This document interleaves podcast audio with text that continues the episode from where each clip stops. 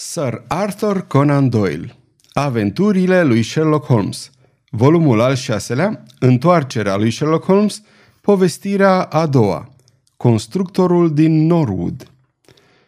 Din punct de vedere al expertului criminalist, spuse Sherlock Holmes, Londra a devenit un oraș deosebit de neinteresant de la moartea profesorului Moriarty. Nu cred că sunt mulți cetățeni onorabili care să fie de acord cu tine, am răspuns. Bine, bine, nu trebuie să fiu egoist, spuse el zâmbind și trăgându-și scaunul la masa la care luam micul dejun. Cu siguranță, comunitatea a ieșit în câștig și nimeni nu a pierdut în afară de sărmanul specialist șomer a cărui ocupație a pierit. Când omul acela era liber, ziarul de dimineață oferea infinite posibilități.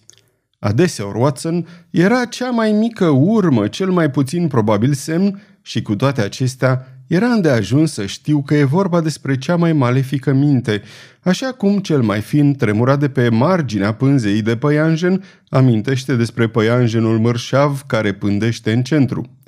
Hoții mărunte, atacuri violente, nelegiuiri inutile. Pentru cel ce deținea cheia, toate erau unite într-un mare întreg. Pentru studentul eminent care examinează lumea criminalilor de elită, nicio capitală a Europei nu posedă avantajele oferite de Londra. Dar acum... Și ridică din umeri, dezaprobând vesel actuala stare a lucrurilor la producerea căreia chiar el contribuise. La momentul despre care vorbesc, Holmes se întorsese de câteva luni, iar eu, la cererea lui, îmi vândusem cabinetul și mă întorsesem să împărțim vechiul apartament din strada Baker. Un tânăr doctor pe nume Werner achiziționase micul meu cabinet din Kensington și, aproape fără obiecții, plătise cel mai mare preț pe care îndrăznisem să-l cer, incident care mi s-a clarificat câțiva ani mai târziu, când am descoperit că Werner era o rudă îndepărtată a lui Holmes și că amicul meu era cel care a procurat de fapt banii.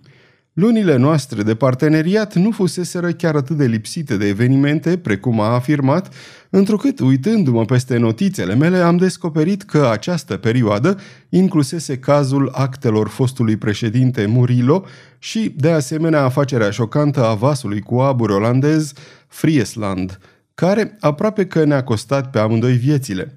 Cu toate acestea, firea lui rece și mândră era întotdeauna potrivnică oricăror aplauze publice și m-a obligat în termenii cei mai stricți să nu mai amintesc niciun cuvânt despre el, despre metodele sau succesele lui, interdicție care, așa cum am mai spus, de-abia acum a fost înlăturată. Domnul Sherlock Holmes stătea întins pe scaunul său în urma bizarului protest și își despăturea leneș ziarul, când atenția ne-a fost atrasă de sunetul puternic al sonerii ei, urmat imediat de niște sunete surde, ca și cum cineva ar fi bătut în ușa principală cu pumnii. Când s-a deschis, se auzi o fugă tumultoasă prin hol, pași repezi pe scări și, în secunda imediat următoare, un tânăr frenetic, cu ochii tulburați, palid, ciufulit și palpitând, dădu buzna în camera noastră. S-a uitat la amândoi și, sub privirile noastre întrebătoare, deveni conștient că era nevoie de scuze pentru intrarea lipsită de eleganță. Îmi cer scuze, domnule Holmes," spuse. Nu mă învinovățiți, sunt aproape nebun. Domnule Holmes, eu sunt nefericitul John Hector McFarlane." Se prezentase ca și cum doar numele său ar fi fost de ajuns ca să explice atât vizita cât și comportamentul său. Dar mi-am dat seama după chipul lipsit de orice expresie al tovarășului meu că nici lui nu-i spunea mai mult decât mie. Luați o țigară, domnule McFarlane," spuse el, împingând tabachera. Desigur, cu simptomele pe care le prezentați, amicul meu aici de față, doctorul Watson, ți-ar prescrie un sedativ. A fost foarte cald în ultimele zile. Acum, dacă v-ați revenit puțin, v-aș ruga să luați loc pe acel scaun și să ne spuneți clar și rar cine sunteți și ce doriți.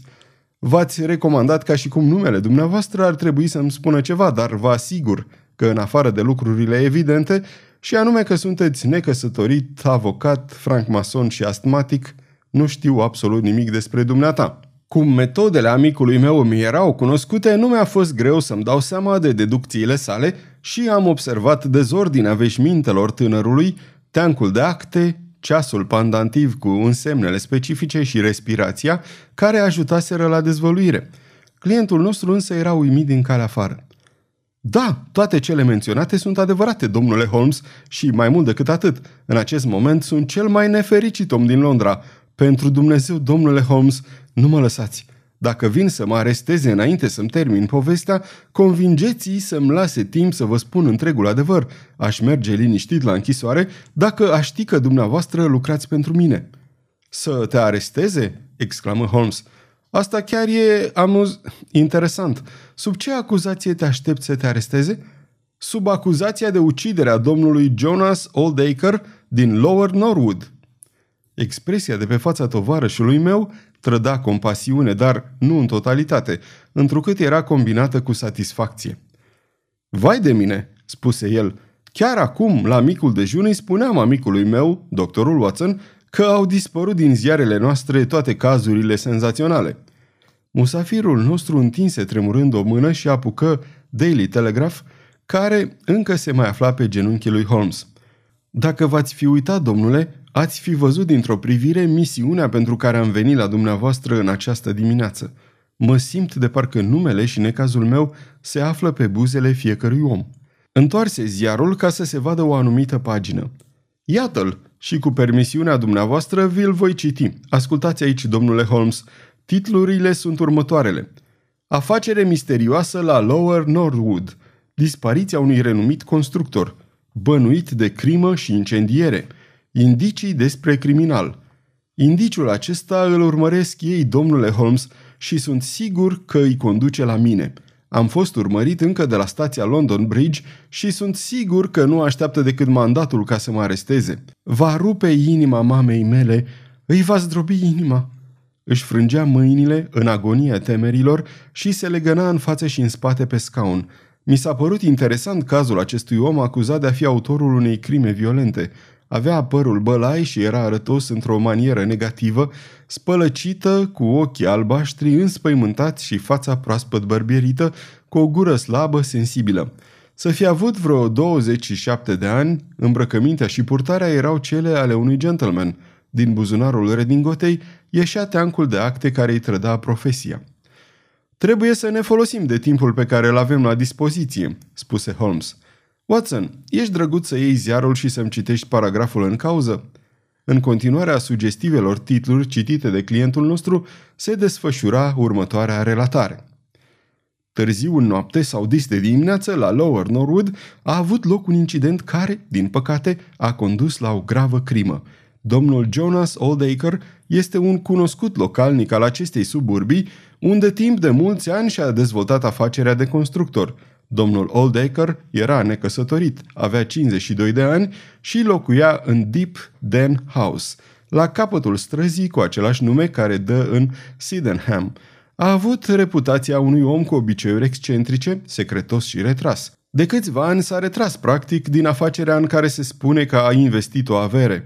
Totuși, în spatele casei mai există o mică fabrică și un depozit de chei restea, iar azi noapte, pe la ora 12, s-a dat alarma pentru că o stivă de lemne luase foc.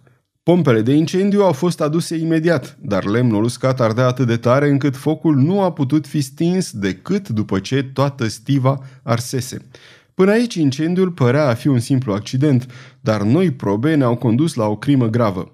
A fost surprinzătoare absența stăpânului acestui stabiliment de la scena incendiului și a urmat o anchetă în urma căreia s-a arătat că acesta dispăruse din casă. După o examinare a camerei sale s-a descoperit că Jonas Oldacre nu dormise acolo, că seiful din cameră era deschis, că documente importante erau împrăștiate prin cameră și, în final, că existau semnele unei lupte sau crime, întrucât în cameră s-au găsit vagi urme de sânge și un baston din lemn de stejar, care de asemenea prezenta pete de sânge pe mâner.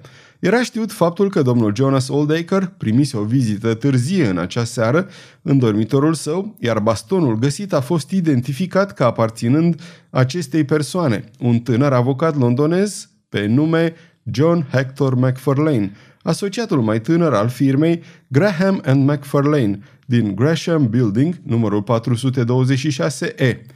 Poliția este de părere că are în posesie dovezi care furnizează un motiv foarte convingător pentru crimă și, în ansamblu, nu există niciun dubiu că vom asista la urmări senzaționale. Ultima oră.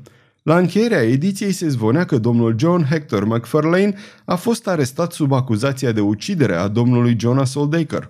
Este cert că a fost emis un mandat de arestare. În cazul investigației de la Norwood, în continuare au avut loc dezvăluiri sinistre.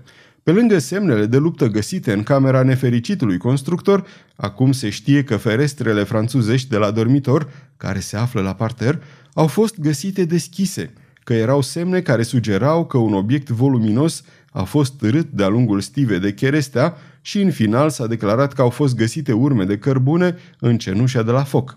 Ipoteza poliției susține comiterea unei crime de senzație. Victima fiind bătută până la moarte în propriul dormitor, actele au fost răvășite, iar corpul lipsit de viață a fost târât peste stiva de cherestea, căreia apoi i s-a dat foc pentru a ascunde toate urmele crimei. Conducerea anchetei privind crima a fost încredințată experimentatului inspector Lestrade de la Scotland Yard, care urmărește indiciile cu energia și perspicacitatea obișnuite. Sherlock Holmes ascultă această remarcabilă relatare cu ochii închiși și vârfurile degetelor apropiate. "Cu siguranță acest caz are câteva puncte de interes," spuse el în maniera apatică. "În primul rând, permiteți-mi să vă întreb, domnule McFarlane, cum se face că vă aflați încă în libertate din moment ce s-ar părea că există destule dovezi care să justifice arestarea dumneavoastră?" "Domnule Holmes, locuiesc împreună cu părinții mei la Torrington Lodge, Blackheath, dar aseară, întrucât am avut treabă până târziu cu domnul Jonas Oldacre, am rămas la un hotel din Norwood, iar de acolo m-am dus la treabă. Nu am aflat nimic despre crimă decât când eram în tren, unde am citit ceea ce ați auzit. Mi-am dat seama imediat de pericolul groaznic în care mă aflam și am venit în grabă să vă încredințez cazul. Nu am nicio îndoială că aș fi fost arestat ori la biroul din oraș, ori acasă. Din stația London Bridge m-a urmărit un bărbat și nu am nicio îndoială." "Dumnezeule, ce e asta?" Era sunetul de la sonerie urmat imediat de pași apăsați pe scări. În secunda următoare, vechiul meu prieten Lestrade apăru în dreptul ușii. Uitându-mă peste umărul său, am văzut afară unul sau doi polițiști în uniformă. "Domnul John Hector McFarlane?" întrebă Lestrade. Când nefericitul nostru client se ridică, avea o față de-a dreptul cadaverică. "Sunteți arestat pentru uciderea din culpă a domnului Jonas Oldacre din Lower Norwood." McFarlane se întoarse spre noi într-un gest de disperare și se prăbuși din nou în scaun, ca un om care tocmai a fost zdrobit. "Un moment, Lestrade," spuse Holmes. "O jumătate de oră, mai mult sau mai puțin, nu are nicio importanță pentru tine, iar domnul tocmai se pregătea să ne relateze această interesantă chestiune, ceea ce ne-ar putea ajuta să lămurim puțin lucrurile." "Cred că nu vom avea nicio problemă cu lămuritul lucrurilor," spuse Lestrade furios. "Cu toate astea, cu permisiunea dumitale, aș fi foarte interesat să-i ascult povestea." "Bine, domnule Holmes, mi-e greu să vă refuz ceva, întrucât ați fost de ajutor poliției o dată sau de două ori în trecut și vă datorăm o schimbare în bine în Scotland Yard," spuse Lestrade. "În același timp trebuie să rămân cu prizonierul și sunt obligat să-l avertizez că tot ceea ce va spune poate fi folosit împotriva sa." "Nimic nu-mi doresc mai mult," aprobă clientul nostru. "Tot ce vă cer este să auziți și să acceptați adevărul absolut." Lestrade se uită la ceas. "Aveți la dispoziție o jumătate de oră." Aceasta este o înregistrare Cărțiaudio.eu. Această înregistrare este citită cu respectarea legislației în vigoare pentru site-ul www.cărțiaudio.eu. Copierea, repostarea, modificarea, multiplicarea, vânzarea, închirierea sau difuzarea acestei înregistrări, fără acordul scris al Cărțiaudio.eu, constituie infracțiune și se pedepsește conform legislației în vigoare. Pentru noutăți, vă invităm să vizitați site-ul nostru www.cărțiaudio.eu sau aplicația noastră responsivă pentru dispozitive mobile la adresa abonat.cărțiaudio.eu. Dacă vă place să ascultați cât mai multe cărți gratuite citite de mine, Valentin, sau de naratorii noștri voluntari, Vă invit să ne susțineți dând share pe conturile dumneavoastră de social media cărților noastre, dându-ne un like și, nu în ultimul rând, abonându-vă la canalele noastre de YouTube. Toate înregistrările Cărțiaudio.eu sunt din domeniul public și anume, au trecut mai mult de 70 de ani de la moartea autorului și astfel opera a trecut în domeniul public. Nu se mai plătesc drepturi de autor pentru înregistrarea acestor opere. Puteți să îi susțineți prin donații pe naratorii noștri voluntari. Dacă aveți o voce frumoasă, puteți deveni la rândul dumneavoastră narator voluntar în cadrul proiectului nostru. În anumite condiții, puteți chiar câștiga bani citind opere în cadrul site-ului nostru. Vă mulțumesc și vă doresc audiție plăcută în continuare. Mai întâi, trebuie să vă explic, spuse McFarlane, că nu știu nimic despre domnul Jonas Oldacre. Numele îmi era cunoscut deoarece cu mulți ani în urmă, părinții mei îl cunoscuseră, dar apoi s-au îndepărtat. Prin urmare, am fost foarte surprins când ieri, pe la 3 după amiază, dumnealui a intrat în biroul meu din oraș. Dar și mai uimit am fost când mi-a spus cu ce scop venise. Avea în mână câteva hârtii dintr-un caiet scrise în grabă, iată-le, și pe care le-a pus pe masă. Acesta este testamentul meu, mi-a zis. Vreau ca dumneata, domnule McFarlane, să-l transformi într-o formă legală. Voi sta aici până atunci. Am început să-l copiez și vă imaginați uimirea când am descoperit că, cu mici excepții, îmi lăsase mie toată averea. Era un om mărunt, ciudat, ca o nevăstuică, cu gene albe și, când am ridicat privirea, i-am observat ochii gri fixați asupra mea cu o expresie amuzată. Nu-mi venea să-mi cred ochilor ce citeam în testament, dar mi-a explicat că era burlac și nu avea aproape nicio rudă în viață, că în tinerețe îmi cunoscuse părinții și că auzise despre mine că sunt un tânăr meritos și că era convins că banii săi vor fi pe mâini sigure. Desigur, nu am putut decât să-mi bâlbâi mulțumirile. Testamentul a fost terminat în timp util și a fost semnat în prezența funcționarului ca martor. Acesta este aici, pe hârtie albastră, iar aceste hârtii, așa cum am explicat, sunt ciornele. Apoi, domnul Jonas Oldacre m-a informat că era nevoie să văd și să înțeleg un număr de documente, contracte de închiriere pentru niște clădiri, titluri de proprietate, ipoteci, certificate și așa mai departe. Mi-a spus că nu se va liniști până ce nu se vor aranja lucrurile și m-a implorat să vin în seara aceea la casa sa din Norwood și să aduc cu mine testamentul ca să aranjeze treburile. Ține minte, băiete, niciun cuvânt părinților tăi despre treaba asta până nu aranjăm totul. Le facem o surpriză. A insistat foarte mult asupra acestui aspect și m-a pus să-i promit solemn. Vă puteți imagina, domnule Holmes, că nu puteam să-i refuz nimic din ceea ce îmi cerea. Era binefăcătorul meu și nu-mi doream altceva decât să-i îndeplinesc dorințele sub fiecare aspect. Astfel că am trimis o telegramă acasă spunând că am treburi importante de rezolvat și că mi-ar fi imposibil să spun cât de târziu voi sta. Domnul Oldacre îmi spusese că ar fi dorit să cinăm împreună la ora 9 pentru că mai devreme era posibil să nu fie acasă. Mi-a fost totuși greu să-i găsesc casa și era aproape 9:30 când am ajuns. L-am găsit... Un moment, îl întrerupse Holmes. Cine a deschis ușa? O femeie între două vârste, cred că era menajera. Și bănuiesc că ea va menționa numele? Exact, aprobă McFarlane. Continuați, vă rog. McFarlane își șterse mai întâi fruntea sudată și povesti în continuare. Această femeie m-a condus într-o sufragerie unde pe masă era aranjată o cină frugală. După aceea, domnul Jonas Oldacre m-a condus în dormitorul său, unde se afla un seif mare. L-a deschis și a scos un teanc de documente pe care le-am parcurs apoi împreună. Când am terminat, ceasul se făcuse 11:12. Mi-a atras atenția să nu o deranjăm pe menajeră. M-a condus afară prin fereastra franțuzească, rămasă deschisă în tot acest timp.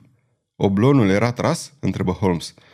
Nu știu sigur, dar cred că era tras doar pe jumătate. Da, mi-aduc aminte că l-a ridicat de tot ca să poată deschide fereastra. Nu-mi găseam bastonul și mi-a spus: Lasă, băiete, te voi vedea de acum înainte, sper, și îți păstrez eu bastonul până te întorci să-l recuperezi. L-am lăsat acolo cu seiful deschis și actele puse în teancuri pe masă. Era atât de târziu încât n-am putut să mă întorc la Blackheath și mi-am petrecut noaptea la Annerley Arms, și nu am știut nimic până azi dimineață când am citit despre această groaznică întâmplare. Mai aveți ceva de întrebat, domnule Holmes?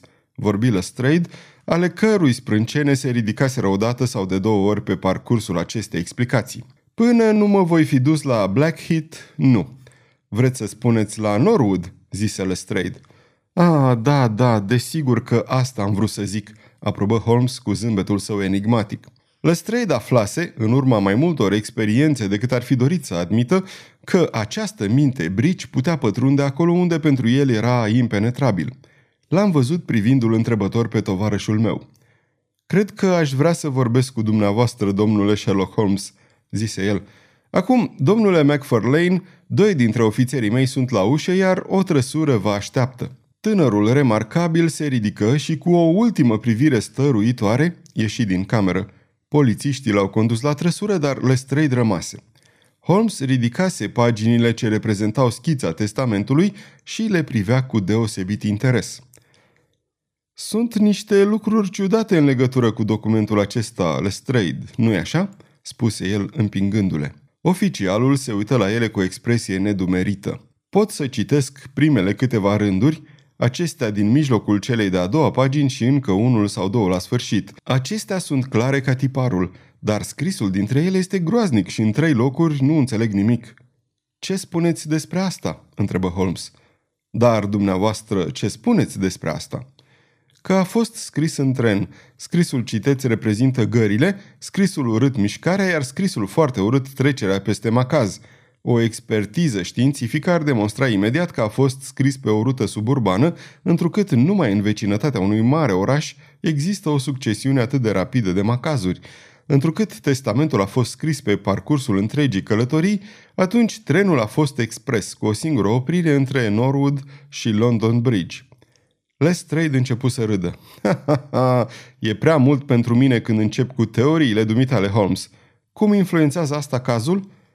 "Ei bine, confirmă povestea tânărului în sensul că testamentul a fost întocmit de Jonas Oldacre în timpul călătoriei de ieri. E ciudat, nu-i așa, că un om întocmește un document atât de important la întâmplare.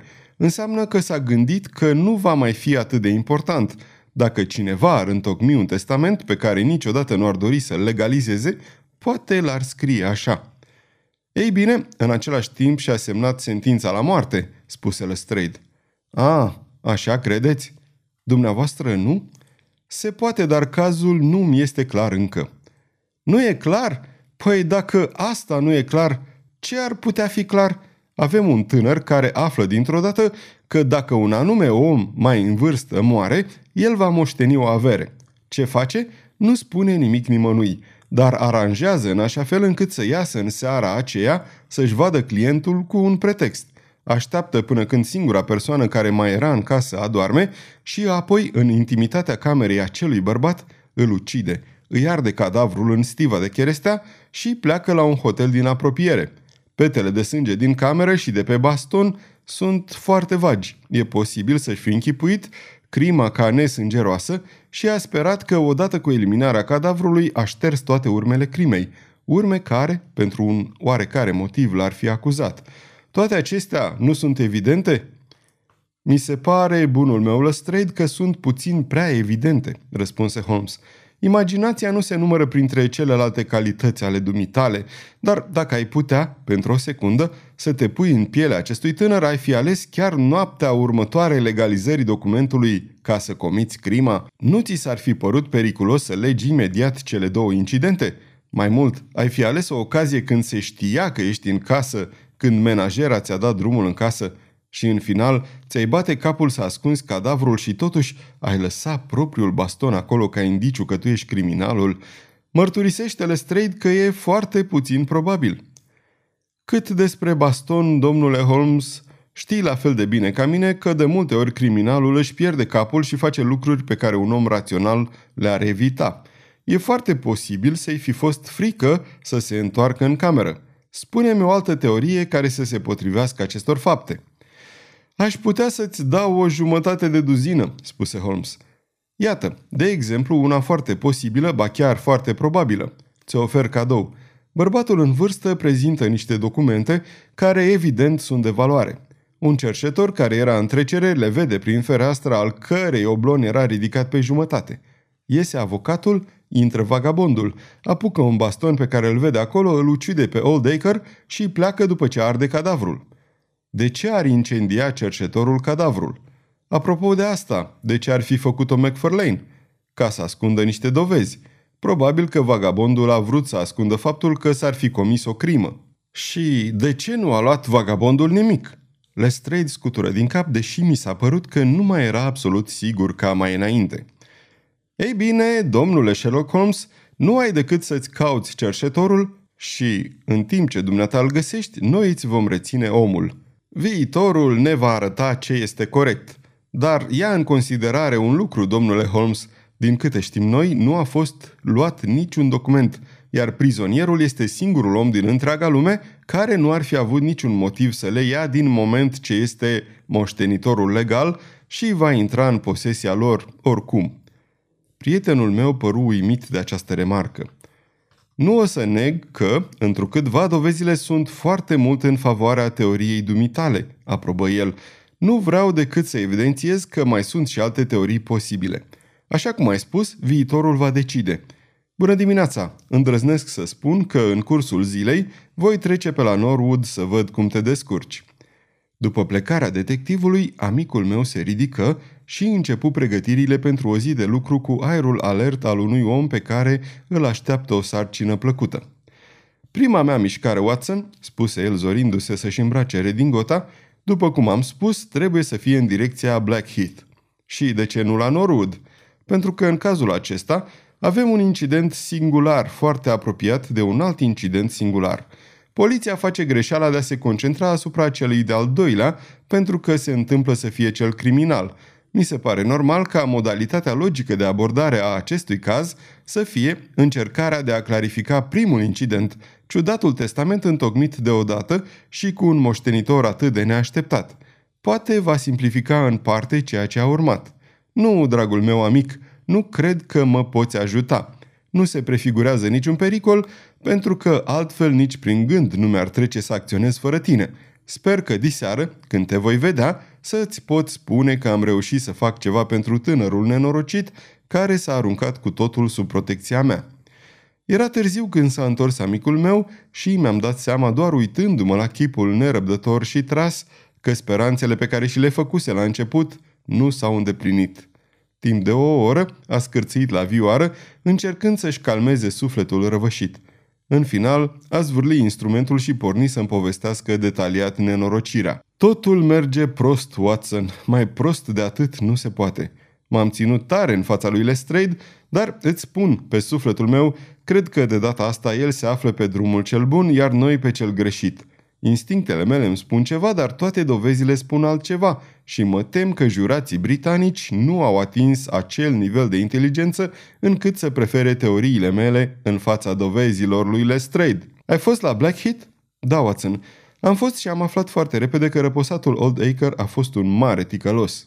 Tatăl era plecat în căutarea fiului său. Mama era acasă, o persoană măruntă, cu părul vâlvoi și ochii albaștri, cuprinsă de teamă și indignare. Desigur, nici nu a vrut să admită posibilitatea vinovăției lui, dar nu și-a exprimat nici surpriza, nici regretul asupra sorții lui Oldacre. Dimpotrivă, vorbea despre el cu atâta amar, încât, fără să-și dea seama, întărea cazul poliției, pentru că, bineînțeles, dacă ar fi auzit-o vorbind astfel despre omul acela, l-ar fi împins către ură și violență. Era mai degrabă o maimuță rea și vicleană decât o ființă umană, a spus. Și așa a fost mereu, încă de când era tânăr. L-ați cunoscut atunci? Întrebai. Da, l-am cunoscut bine. De fapt a fost un vechi admirator al meu. Slavă Domnului că am avut instinctul să refuz și să mă căsătoresc cu un alt bărbat, mai sărac, dar mai bun. Domnule Holmes, eram logodită cu el când am auzit povestea șocantă despre cum a dat drumul unei pisici în cotețul păsărilor și am fost atât de oripilată de cruzimea de care a dat dovadă, încât nu am mai vrut să am de-a face cu el. Scotoci într-un birou și numai decât scoase fotografia unei femei, desfigurată groaznic și mutilată cu un cuțit. Aceasta este fotografia mea, spuse ea. El mi-a trimis-o în halul ăsta, împreună cu blestemul lui, în dimineața anunții mele. Ei bine, am zis, cel puțin acum v-a iertat din moment ce a lăsat toată averea fiului dumneavoastră. Nici eu și nici fiul meu nu vrem nimic de la Jonas Oldacre, mort sau viu, mi-a strigat din tot sufletul. Domnule Holmes, acolo sus este un Dumnezeu și același Dumnezeu care l-a pedepsit pe acest om rău va arăta, când va crede el de cuvință, că mâinile fiului meu nu sunt pătate de sângele lui. Am încercat câteva piste, dar nu am ajuns la nicio concluzie care să ne ajute în ipoteza noastră, însă am găsit câteva care ar contrazice-o. În final am renunțat și am plecat la Norwood. Locul acesta, Deep Dene House, este o vilă mare, modernă, din cărămidă țipătoare, înconjurată de un parc cu un pâlc de dafin pe peluza din față. În dreapta, la distanță de stradă, se află fabrica și depozitul de cherestea, locul producerii incidentului. Iată planul schițat pe o foaie din carnețelul meu. Fereastra aceasta din stânga este cea care dă în camera lui Oldacre. Observi, se poate vedea înăuntru din stradă. Cam asta este singura consolare pe ziua de azi. Lestrade nu era acolo, dar ofițerul șef a făcut onorurile. Tocmai descoperiseră din întâmplare ceva. Petrecuseră toată dimineața scotocind prin cenușa de la stiva de lemne arsă și, pe lângă rămășițele organice carbonizate, izolaseră câteva discuri metalice pătrate. M-am uitat foarte atent, fără niciun dubiu, erau nasturii de la pantaloni. Am remarcat chiar că unul era gravat cu numele Hayams, croitorul lui Oldacre. Apoi am examinat foarte atent peluza ca să găsesc urme și semne, dar din cauza secetei totul era tare ca fierul. Nu se vedea nimic decât că un corp sau un obiect a fost târât prin gardul scund de lemn câinesc, care era în linie cu stiva de lemne. Desigur, toate acestea se potrivesc perfect cu versiunea oficială. M-am târât pe gazon cu soarele moleșitor în spate, dar după o oră nu știam nimic în plus. Ei bine, după acest fiasco am intrat în dormitor și l-am cercetat. Petele de sânge erau vagi, mai mult mânjeli, și erau decolorate, dar cu siguranță erau proaspete. Bastonul fusese luat, dar și acolo urmele de-abia se vedeau. Nici o îndoială că bastonul era al clientului meu, a recunoscut asta. Pe covor se vedeau urmele picioarelor celor doi bărbați, dar nu erau semne lăsate de un al treilea, un alt punct de vedere în favoarea celorlalți. Ei adunau tot timpul dovezi peste dovezi, iar noi eram în impas. Am întrezărit o mică speranță, dar s-a dovedit a nu fi nimic. Am examinat lucrurile din seif, dintre care multe fusese răscoase și lăsate pe masă. Documentele erau puse în plicuri sigilate, dintre care câteva fuseseră deschise de polițiști. Din câte mi-am dat seama, nu erau de prea mare valoare și din carnetul de bancă reieșea că domnul Oldacre nu avea o situație materială excepțională, dar mi s-a părut că nu erau toate documentele acolo. Se făceau aluzii la niște titluri, probabil mai valoroase, pe care nu le-am găsit. Desigur că dacă am putea dovedi acest lucru, argumentele lui Lestrade nu ar mai fi valide. S-ar întoarce împotriva lui. Pentru că cine ar fura ceva dacă ar ști că îl va moșteni curând? În final, după ce am cercetat tot și nu am găsit nimic, mi-am încercat norocul cu menajera. Se numește Lexington, e măruntă, brunetă, tăcută, cu ochi prelungi și suspicioși. Ar fi avut ce să ne spună dacă ar fi vrut, sunt sigur de asta, dar a tăcut chitic. Da, l-a primit înăuntru pe domnul McFarlane la ora 9:30. Ar fi preferat să-i se usuce mâna decât să-l fi lăsat înăuntru. S-a culcat la 10:30. Camera ei este în celălalt capăt al casei și nu a auzit nimic din ceea ce s-a întâmplat. Domnul McFarlane își lăsase în hol pălăria și, din câte știa ea, și bastonul. A trezit-o alarma de incendiu. Săracul, sărmanul ei stăpân fusese ucis. Avea dușmani? Ei bine, toți oamenii au dușmani, dar domnul Oldacre era destul de secretos și nu se vedea cu oameni decât în interes de serviciu. A văzut nasturii și era sigură că erau de la hainele pe care le purta în noaptea aceea. Stiva de lemne era foarte uscată pentru că nu mai plouase de o lună. A ars ca iasca și, până a ajuns ea acolo, nu se vedeau decât flăcări. Atât ea cât și pompierii simțeau mirosul de carne arzând dinăuntru. Nu știa nimic despre acte sau despre afacerile personale ale domnului Oldacre. Așadar, dragul meu Watson, aceasta e relatarea unui eșec. Și totuși, își înclește mâinile subțiri într-o criză de convingere. Știu că ceva e în neregulă. O simt până în măduva oaselor. E ceva care nu a ieșit la iveală, iar menajera știe. În ochii ei se citea o sfidare ursuză care apare doar odată cu vinovăția de a ști ceva. Oricum, nu are rost să mai vorbim despre asta, Watson, dar dacă nu dă peste noi un noroc chior, mă tem că acest caz al dispariției din Norwood nu va figura în acea cronică a succeselor noastre, care prevăd că mai devreme sau mai târziu va fi suportată de public. Sigur, am spus, nu crezi că faptele acestui bărbat vor impresiona orice juriu? E un argument periculos, dragul meu Watson. Îți amintești de acel criminal îngrozitor, Bert Stevens, care vroia să-l ajutăm în 1887? Mai era vreun tânăr atât de bine crescut, de manierat? E adevărat. Dacă nu reușim să descoperim o ipoteză alternativă, omul ăsta e pierdut. De-abia dacă găsești o lacună în cazul care va fi prezentat împotriva lui, iar investigațiile ulterioare nu au făcut decât să-l consolideze. Apropo, este un detaliu curios în legătură cu actele acelea care mi-ar putea servi ca punct de plecare într-o anchetă. Când m-am uitat peste carnetul de bancă, am descoperit că starea materială proastă se datora în principal unor cecuri cu sume mari care au fost emise pe parcursul anului trecut unui domn Cornelius. Mărturisesc că aș fi interesat să aflu cine este acest domn Cornelius, care conduce tranzacții importante cu un constructor retras. Se poate să fi fost implicat în această afacere? Cornelius ar putea fi broker, dar nu am găsit nicio chitanță care să corespundă acestor plăți uriașe. În lipsa altor dovezi, cercetările mele trebuie să se îndrepte către bancă pentru a afla cine este domnul care a încasat aceste cecuri. Dar mă tem, dragul meu prieten, că acest caz al nostru va avea un final nefericit, cu Lestrade spânzurându-ne clientul, ceea ce desigur va fi un triumf pentru Scotland Yard.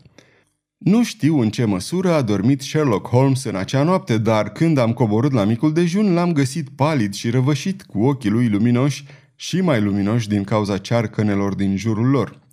Covorul din jurul scaunului său era plin de mucuri de țigară și de primele ediții ale ziarelor de dimineață. Pe masă era o telegramă deschisă. "Ce părere ai despre telegrama asta, Watson?" întrebă el aruncându-mi-o. Era de la Norwood și scria după cum urmează. Noi dovezi importante de înmânat. Vinovăția lui McFarlane definitiv stabilită. Te sfătuiesc să abandonezi cazul. Lestrade. Pare grav, am spus. E cântecul de victorie a lui Lestrade, răspunse Holmes cu un zâmbet amar. Și cu toate acestea ar putea fi prematur să abandonezi cazul. În fond, dovezile noi importante sunt cu două tăișuri și se poate să funcționeze într-o direcție total diferită decât s-ar aștepta Lestrade. Ia micul dejun, Watson, și vom pleca împreună să vedem ce putem face. Simt că astăzi voi avea nevoie de compania ta și de suport moral. Amicul meu nu a luat micul dejun, întrucât una dintre ciudățeniile lui în momentele de maximă intensitate era abținerea de la mâncare și l-am văzut bazându-se pe forța lui de fier până când a leșinat de inaniție. În prezent nu-mi permit să cheltuiesc energie și vigoare pentru digestie, răspundea în fața admonestărilor doctorilor, astfel că nu am fost surprins azi de dimineață când a lăsat mâncarea neatinsă și a pornit împreună cu mine la Norwood. Încă mai era o gloată de gură cască în fața casei Deep Dene, care era o vilă din suburbii, exact așa cum mi-o imaginasem. Lestrade ne-a întâmpinat la poartă cu fața radiind de victorie și cu o purtare grosolande triumfătoare. "Ei bine, domnule Watson, ne-ai dovedit că ne înșelăm? Ți-ai găsit vagabondul?" întrebă el. Nu mi-am format încă nicio concluzie," îi răspunse tovarășul meu. Dar noi ne-am format-o ieri, iar acum s-a dovedit că e corectă. Deci trebuie să recunoști că de data asta, domnule Holmes, am fost cu un pas în fața dumitale." În mod sigur te comporți de parcă s-ar fi întâmplat ceva neobișnuit," spuse Holmes. Lestrade râse zgomotos. Nu-ți place să fii învins, așa cum nu-i place nimănui," comentă. Nu te poți aștepta ca întotdeauna lucrurile să iasă așa cum dorești. Doctore Watson, nu-i așa? Poftiți, vă rog, domnilor, pe aici și cred că vă pot convinge pentru totdeauna că autorul acestei crime este John McFarlane." Ne-a condus prin pasaj până într-un hol întunecat. Acesta este locul unde cred că a venit tânărul McFarlane după crimă să-și ia pălăria," spuse el. Acum priviți aici." Cu o bruschețe dramatică, aprinse un chibrit la lumina căruia am văzut o pată de sânge pe peretele alb. Când a apropiat chibritul, am văzut că era mai mult decât o pată, era amprenta bine definită a degetului mare de la mână. Privește-o cu lupa, domnule Holmes." Da, așa am să fac." Știi că nu există două amprente identice?" Am auzit ceva de genul acesta. Atunci, vrei să compare acea amprentă cu amprentele degetului mare de la mâna dreaptă a lui McFarlane, luată pe ceară azi dimineață din ordinul meu? A ridicat amprenta în ceară aproape de amprenta în sânge și nu era nevoie de lupă ca să-ți dai seama că cele două aparțineau fără niciun dubiu aceluiași deget. Îmi era clar că nefericitul nostru client era pierdut. Asta a fost, spuse Lestrade. Da, asta a fost, am rostit involuntar. Este finalul, spuse Holmes. Ceva din tonul vocii lui mi-a captat atenția și m-am întors să mă uit la el. Pe chipul lui se citea o extraordinară schimbare. Se abținea pentru a-și ascunde o bucurie interioară. Ochii luceau ca două stele. Mi s-a părut că făcea un efort deosebit să-și stăpânească un acces convulsiv de râs. Vai de mine, vai de mine, exclamă în final. Ei bine, cine s-ar fi gândit? Și ca să vezi cât de înșelătoare pot fi aparențele. Și ce tânăr drăguț! E o lecție pentru noi să nu avem încredere în propria judecată, nu-i așa, Lestrade? Da, unii dintre noi tind să fie prea convinși, domnule Holmes, spuse Lestrade. Era de o impertinență de-a dreptul îngrozitoare, dar nu puteam fi ofensați. Ce noroc pe noi că tânărul și-a atins degetul cel mare de perete când și-a luat pălăria din cuier. O mișcare foarte normală, nu-i așa, dacă stai să te gândești? Holmes era aparent calm, dar pe măsură ce vorbea, tot corpul îi zvâcnea din cauza agitației suprimate. Apropo, Lestrade, cine a făcut această remarcabilă descoperire? Menajera, doamna Lexington, este cea care a atras atenția ofițerului de noapte. Unde era ofițerul de noapte? A rămas de pază în dormitorul unde a fost comisă crima ca să aibă grijă să nu fie atins nimic. Dar ieri, de ce nu au văzut polițiștii amprenta? Păi, nu am avut niciun motiv să examinăm cu atenție holul. Și apoi, nici nu este un loc foarte expus, după cum poți să vezi. Nu, desigur că nu. Presupun că nu e niciun dubiu că amprenta era acolo și ieri. Lestrade îl privi pe Holmes ca și cum ar fi crezut că e nebun. Mărturisesc că și eu eram surprins atât de comportamentul hilar, cât și de observațiile relativ ciudate. Doar nu crezi că McFarlane a ieșit în miezul nopții din închisoare doar ca să întărească bănuielile împotriva lui, spuse Lestrade. Las la latitudinea oricărui expert din lume să verifice dacă amprenta aceasta este a lui sau nu. Este, fără îndoială, amprenta degetului său. Oricum, ajunge, exclamă Lestrade. Sunt o persoană practică, domnule Holmes, și când am dovada, trag concluziile. Dacă ai ceva să-mi spui, mă găsești în camera de zi scriindu-mi raportul. Holmes își recăpătase calmul, deși încă detectam străfulgerări de amuzament în expresia lui. Vai de mine, lucrurile merg foarte prost, nu-i așa, Watson? Spuse el. Și totuși sunt unele detalii care dau speranțe clientului nostru. Mă bucur să aud asta, am spus încântat. Mă temeam că i-a sosit sfârșitul. Nu aș merge chiar atât de departe, dragul meu Watson. De fapt, un singur lucru este în neregulă cu dovada aceasta, căreia prietenul nostru îi dă atâta importanță. Chiar așa, Holmes? Ce este? Doar atât. Știu că amprenta nu era aici ieri când am examinat holul. Și acum, Watson, hai să ne plimbăm puțin la soare. Mi-am acompaniat amicul într-o plimbare prin grădină, cu mintea confuză, dar cu ceva speranță în suflet. Holmes a luat fiecare fațadă a casei în parte și a examinat-o cu mult interes. Apoi m-a condus înăuntru și a mers prin toată clădirea din subsol până în pod. Majoritatea camerelor erau nemobilate, dar cu toate acestea Holmes le-a cercetat minuțios. În final, pe coridorul de la ultimul etaj, care dădea în 3 dormitoare nelocuite, Holmes fu cuprins de un fior de bucurie. Sunt într-adevăr niște aspecte unice în cazul acesta, Watson, spuse el. Cred că e timpul să încredințăm amicului Lestrade secretul nostru. A râs el pe seama noastră, dar poate că o să avem și noi parte de propria noastră porție de râs, dacă viziunea mea asupra problemei se dovedește a fi corectă. Da, cred că știu cum să abordăm problema. Inspectorul de la Scotland Yard încă mai scria în salon când l-a întrerupt Holmes. Am înțeles că întocmești raportul cazului, spuse el. Da, nu crezi că e puțin prematur? Nu pot să nu mă gândesc că dovezile nu sunt complete. Lestrade îl cunoștea pe amicul meu prea bine ca să ignore vorbele. Lăsă tocul din mână și îl privi mirat. Ce vrei să spui, domnule Holmes? Doar că mai este un martor important pe care nu l-ai văzut. Poți să-l aduci? Cred că da. Atunci fă-o. Îmi voi da silința. Câți ofițeri ai? 3 și încă 3 la dispoziție. Excelent, spuse Holmes. Pot să te întreb dacă sunt mari, solizi, cu vocile răsunătoare? Nu am nicio îndoială că așa sunt, deși nu-mi dau seama ce legătură au vocile lor. Poate că te pot ajuta să înțelegi asta și încă unul sau două lucruri, spuse Holmes. Dacă ești drăguț să-ți chemi oamenii, voi încerca. 5 minute mai târziu, 3 polițiști veniseră în hol. În cealaltă aripă a casei se află o cantitate considerabilă de paie, începu Holmes. O să vă rog să aduceți 2 grămezi. Cred că îmi va fi de cel mai mare ajutor ca să pot aduce martorul de care am nevoie. Mulțumesc foarte mult. Watson, cred că ai niște chibrituri în buzunar. Acum, domnule Lestrade, te voi ruga să mă însoțești până la ultimul palier. Așa cum am spus, acolo era un coridor îngust care dădea în 3 dormitoare goale. La un capăt al coridorului eram noi, conduși de Sherlock Holmes, ofițerii zâmbind nervos și Lestrade privindu-l pe amicul meu cu uimire, nerăbdare și batjocură pe chip. Holmes stătea în fața noastră cu aerul unui magician care făcea o scamatorie.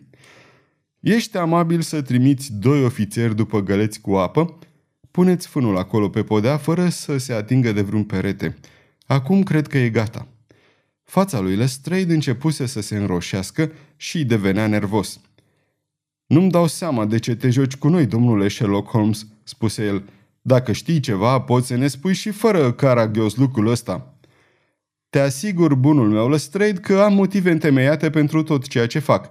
Cred că ți-aduci aminte că acum câteva ore m-ai luat peste picior atunci când lucrurile erau de partea ta, așa că îngăduiem și mie puțin tam-tam acum. Watson, pot să te rog să deschizi fereastra aceea și apoi să pui un chibrit la marginea fânului? Așa am făcut și din cauza curenților de aer, fânul uscat pocni și se aprinse, scoțând spirale de fum negru pe coridor. Acum să vedem dacă putem face rost de acel martor, Lestrade. Pot să te rog să ni te alături când strigăm foc? Ei bine, 1, 2, 3, foc, foc, foc! Am strigat cu toții. Mulțumesc, vă rog, încă o dată. Foc! Doar o singură dată, domnilor, toți împreună. Foc, foc, foc! Țipătul trebuie să se fie auzit în tot Norwoodul. De-abia terminasem când cel mai uimitor lucru se întâmplă. Deodată se deschise o ușă din ceea ce părea a fi un zid solid de la capătul coridorului și de acolo țâșni ca un iepure din vizuină un bărbat mărunt zbârcit. Splendid! Exclamă Holmes calm. Watson, o găleată cu apă peste paie. Ajunge. Lestrade, permitem să-ți prezint principalul martor lipsă, domnul Jonas Oldacre. Detectivul îl privea uimit pe noul venit. Acesta, la rândul lui, clipea în lumina puternică de pe coridor și ne privea prin focul mocnit. Avea o față odioasă, vicleană, crudă, răutăcioasă, cu privire șireată, cu ochi de un gri deschis și gene albe. Ce înseamnă asta?" întrebă într-un final Lestrade. Ce ai făcut tot timpul ăsta?" Oldacre râse forțat, retrăgându-se din fața chipului roșu de furie al detectivului. Nu am făcut niciun rău." Niciun rău? Ai făcut tot ce ți-a stat în putere ca să spânzuri un nevinovat. Dacă nu ar fi fost domnul de aici, nu sunt sigur că nu ai fi reușit." Mizerabila creatură începu să se smiorcăie. Desigur, domnule, nu a fost decât o farsă." Aha, o farsă, nu-i așa? Îți promit că nu o să apuci să râzi pe seama ei. Du-l jos și ține-l în sufragerie până vin." Domnule Holmes," continuă el după ce plecaseră ceilalți. Nu puteam vorbi în fața ofițerilor, dar în prezența doctorului Watson nu mă deranjează să spun că acesta este cel mai inteligent lucru pe care l-ai făcut până acum, deși pentru mine este un mister cum ai reușit. Ai salvat viața unui băiat nevinovat și ai prevenit un scandal grav care mi-ar fi stricat reputația în poliție." Holmes zâmbi și îl bătu pe Lestrade pe umăr. În loc de a fi stricată, dragul meu domn, vei afla că reputația ți-a crescut enorm. Fă doar câteva schimbări în raportul pe care îl scriai și vor înțelege că nu e așa de ușor să arunci praf în ochii inspectorului Lestrade." Și nu vrei să figureze și numele tău?" Deloc. Munca în sine este răsplata mea. Poate că îmi voi primi recunoașterea în viitor când voi permite zelosului meu cronicar să-și mai publice odată scrierile. Ce zici, Watson?" Acum să vedem unde se ascundea șobolanul ăsta.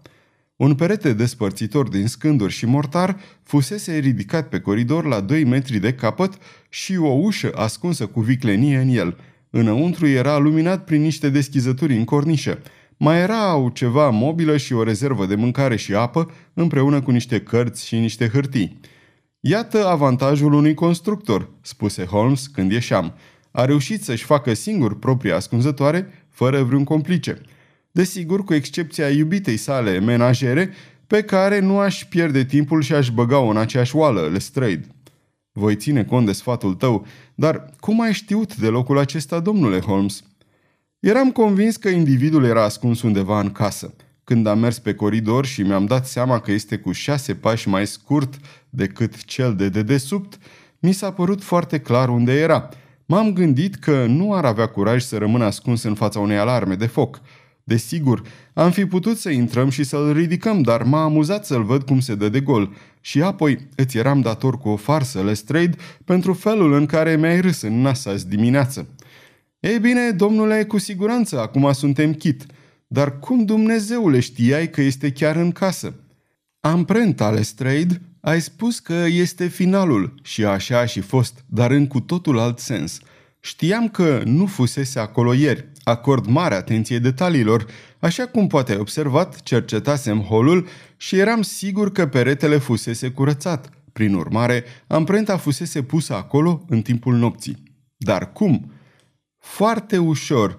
Când au fost sigilate pachetele, Jonas Oldacre l-a pus pe McFarlane să verifice unul dintre sigilii și astfel a pus degetul mare pe ceara moale.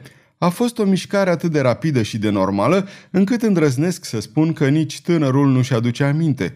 E foarte posibil să se fi întâmplat chiar așa și poate că nici Oldacre nu și-a dat seama la ce îi va folosi. În timp ce se gândea la caz în bârlogul lui, deodată și-a dat seama ce probă incriminatoare putea fabrica împotriva lui McFarlane folosind amprenta aceea.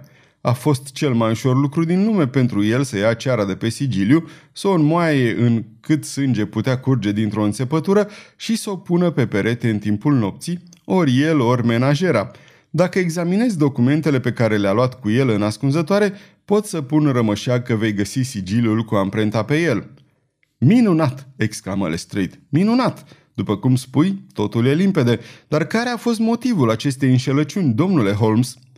"Mi s-a părut amuzant să văd cum comportamentul autoritar al detectivului se schimbase dintr-o dată în comportamentul unui copil care punea întrebări învățătorului său." "Păi, nu cred că e greu de explicat. Persoana care așteaptă acum jos este un om bătrân, ranchiunos, răzbunător. Știai că odată a fost refuzat de mama lui McFarlane? Nu știai. Ți-am spus să te duci mai întâi în Blackheath și apoi la Norwood. Ei bine, această jignire, cum a considerat-o el, i-a înveninat mintea haină, intrigantă și toată viața a tânjit după răzbunare, dar nu a găsit niciodată ocazia. În ultimii 2 ani lucrurile au fost potrivnice, speculații secrete, cred, și se găsea în impas. Se hotărăște să-și înșele creditorii și, în acest scop, plătește sume mari de bani unui anume domn Cornelius, care cred că este tot el, dar sub un alt nume. Încă nu am dat de urma acestor cecuri, dar sunt sigur că banii au fost depuși sub acest nume în vreun oraș din provinciile unde Oldacre a dus din când în când o dublă existență.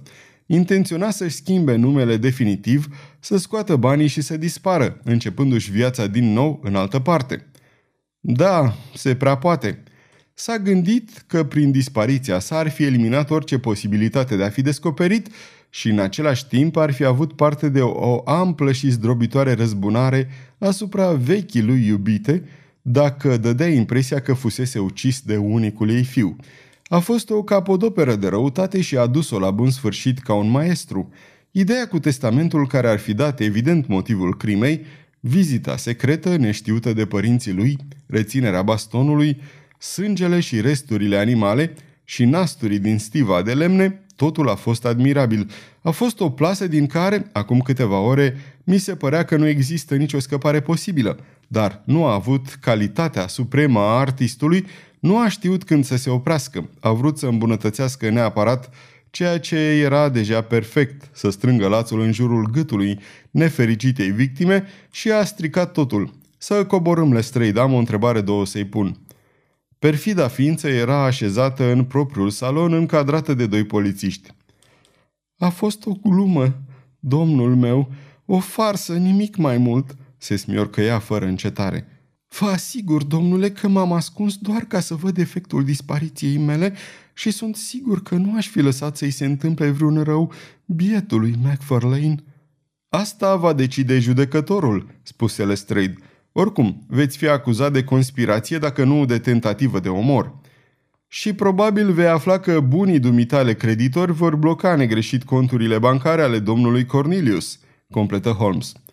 Omulețul tresări și întoarse privirea perfidă spre prietenul meu.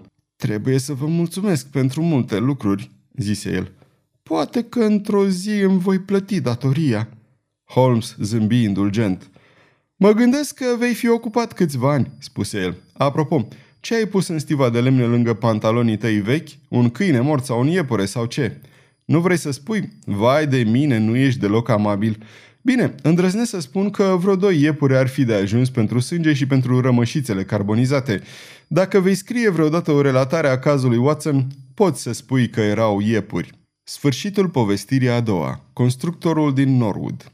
Vă mulțumesc pentru audiție. Dacă ați ascultat până la final, înseamnă că v-a plăcut această înregistrare și vă rog să vă abonați la canalul meu. Acest lucru mă ajută foarte mult și îmi va permite să înregistrez mai multe povestiri pe care să le ofer gratuit pe canalul meu și pe site-ul nostru www.cărțiaudio.eu. Vă mulțumesc și vă doresc audiție plăcută în continuare.